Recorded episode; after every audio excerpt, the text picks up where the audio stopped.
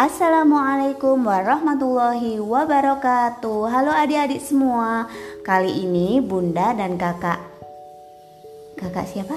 Iya, Kakak Kia dan adik? Bisa. Iya akan bercerita tentang kisah Nabi Sulaiman. Nabi Sulaiman adalah putra Nabi Daud. Ia diangkat menjadi nabi ketika ayahnya wafat Wafat kenapa? ayahnya wafat eh apa ya nanti ada kisah Nabi Daud ayahnya meninggal karena saat itu apa namanya sakit Sakit Iya. apa? Hah? Sakit apa? Gak tahu nanti kita dengarkan kisahnya Nabi Daud ya Ih, Iya nanti nah kita lanjutkan ceritanya ia juga mewarisi ilmu ayahnya sehingga Nabi Daud ini bisa berbicara dengan binatang. Kak Kia bisa nggak berbicara dengan binatang? Kayak aku menjelaskan kambing, kami gak tahu, gak punya akal kok. Oh iya, nggak bisa nggak punya akal ya kambing Aku ya. gak punya sapi. Eh, eh, terus Nabi Ibrahim ini juga bisa berbicara dengan tumbuhan. Adik bisa bisa berbicara dengan tumbuhan. Bisa katanya. Kak Kia bisa berbicara dengan tumbuhan. Tumbuhan apa? Tumbuhan itu di depan pohon mangga tuh. Emang bisa. Enggak, enggak bisa. Yang bisa cuma Nabi Ibrahim. Nah, Nabi Ibrahim juga menaklukkan jin. Jin apa? Jin itu adalah makhluk Allah yang tidak terlihat.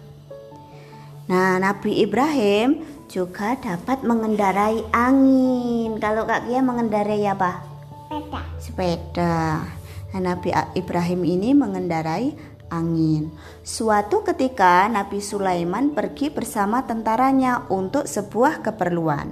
Ketika melewati sebuah hutan, didengarnya suara raja semut yang mengingatkan rakyatnya. Loh kambing. Ble. Oh, itu kambing. Kalau semut, ini ada raja semut nih yang mau menyeberang jalan. Para semut segera masuk ke dalam tanah. Mereka takut terinjak pasukan Nabi Sulaiman. Digigit kambing. Oh, digigit kambing. Eh, semut-semut kecil itu segera masuk ke lubang.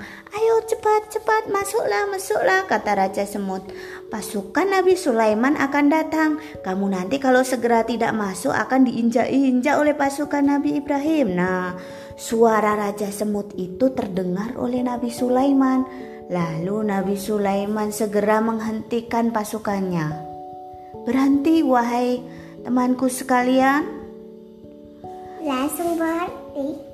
Iya, langsung berhenti pasukannya. Ada apa Nabi Sulaiman? Ada barisan semut mau lewat. Kita hormati dulu semutnya. Baru setelah selesai kita yang lewat, kata Nabi Sulaiman. Nah, keren kan Nabi Sulaiman? Selanjutnya, dalam sebuah musyawarah, Nabi Sulaiman memanggil seluruh tentaranya. Nah, ternyata tentara-tentara Nabi Sulaiman itu terdiri dari jin. Hmm, Jin apa sih? Jin, kamu pernah lihat Aladin belum? Iya. Iya, yang Ada jin. Heeh, Aladin yang menggosok-gosokkan tekonya keluar jin besar itu. Nah itu jin. Iya, kan gak ada kaki, kan cuma terbang pakai itu. Iya, itu pasukan Nabi Sulaiman ada yang seperti itu. Oh, Nah, tapi kan raksasa. iya, tapi kan Nabi Sulaiman hebat.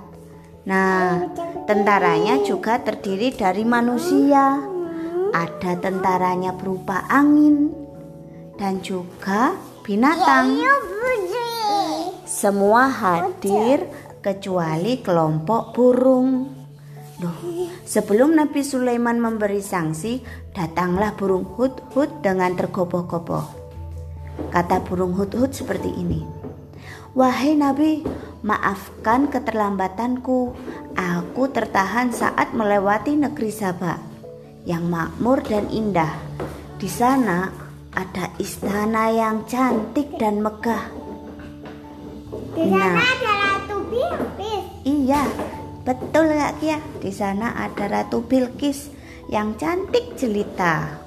Tapi dia menyembah matahari.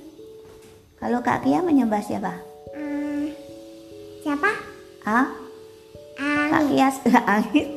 Kak Kia sholat itu loh. Sholat ibadah itu loh.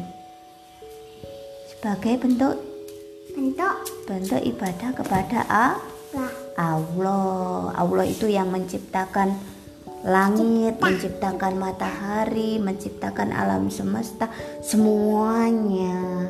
Apa hewan? Iya, Allah menciptakan hewan juga. Nah, tapi Ratu Bilqis ini dia menyembah matahari. Ambilkis. Mm-mm.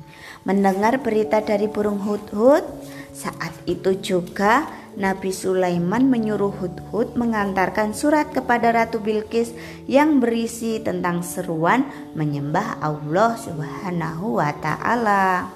Setelah membaca surat dari Nabi Sulaiman, Ratu Bilqis kemudian membalas surat tersebut dan menyuruh utusannya memberikan perhiasan kepada Nabi Sulaiman.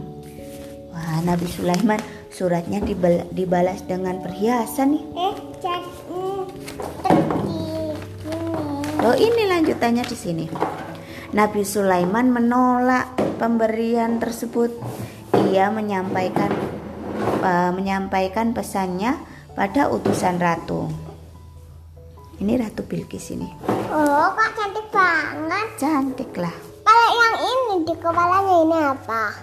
mahkota. Oh, bukan yang ini dong. Oh, itu mutiara. Oh, kalau yang ini atasnya. Itu itu puncak mahkota. Selanjutnya ya, aku hanya ingin kalian menyembah Allah. Bila kalian tetap menolak, kami akan memerangi negeri kalian dengan pasukan yang kuat. Pesan itu Nabi Sulaiman membuat Ratu Bilqis ingin mengunjungi, mengunjungi Nabi Sulaiman untuk mengenal sambil mengetahui kekuatan pasukannya sebelum keputusan perang itu didengungkan. Kedatangan Ratu Bilqis telah diketahui Nabi Sulaiman lewat tentara angin. Ia kemudian menyuruh para jin memindahkan istana Ratu Bilqis ke tempatnya. Dalam sekejap, sebelum Nabi Sulaiman berkedip, istana Ratu Bilqis sudah berpindah tempat. Jadi istananya langsung dipindah ke Nabi Sulaiman. Ratu Bilqis sangat terkejut mengetahui istananya berada di tempat Nabi Sulaiman. Demi Allah, aku belum pernah melihat keajaiban seperti yang Anda lakukan, ungkap Ratu Bilqis. Lalu Nabi Sulaiman menjawab, kami memindahkannya atas izin Allah. Silahkan masuk wahai ratu. Nabi Sulaiman mempersilahkan tamunya memasuki istana. Ratu Bilqis mengangkat gaunnya saat memasuki istana. Ia mengira bahwasanya dia akan melewati kolam ikan. Namun ternyata lantainya itu terbuat dari kristal yang amat bening. Melihat kekuatan Nabi Sulaiman, Ratu Bilqis secara sukarela memeluk Islam. Ia kemudian menjadi permaisuri Nabi Sulaiman. Nabi Sulaiman menjadi raja yang adil dan bijaksana. Bagus gak ceritanya? Aku kita kasih lagu yuk. Yuk. Lagu tak